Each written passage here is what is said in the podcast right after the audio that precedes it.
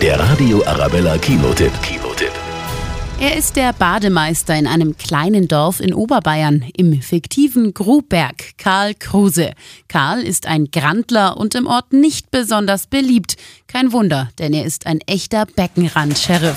Regel Nummer eins, ein Schwimmmeister setzt sich immer durch. Sprung, Tom! Nicht Stehturm! Sie springen jetzt, ansonsten lernen Sie mich kennen. Regel Nummer zwei, Null Toleranz.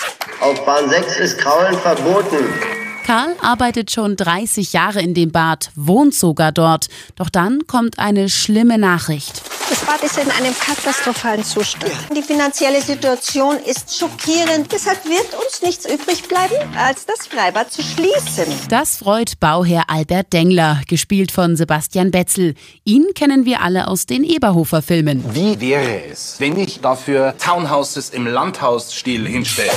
Der Lichtblick? Flüchtling Sali, der neue Azubi im Schwimmbad. Er soll Teil des Dorfwasserballteams werden. Da gibt es nur ein Problem. Er kann nicht schwimmen. Wenn ihr mir helft, die Unterschriften für das Bürgerbegehren zu sammeln, dann mache ich den Sali fürs Finale fit. Ein Torwart mit Schwimmflügel, Coach, das geht wirklich nicht. Können sie so gemeinsam das Freibad retten? Beim Film Beckenrand-Sheriff bleibt kein Auge trocken. Und zwar weder mit noch ohne Schwimmbrille. Der Radio Arabella Kinotipp. Kinotipp.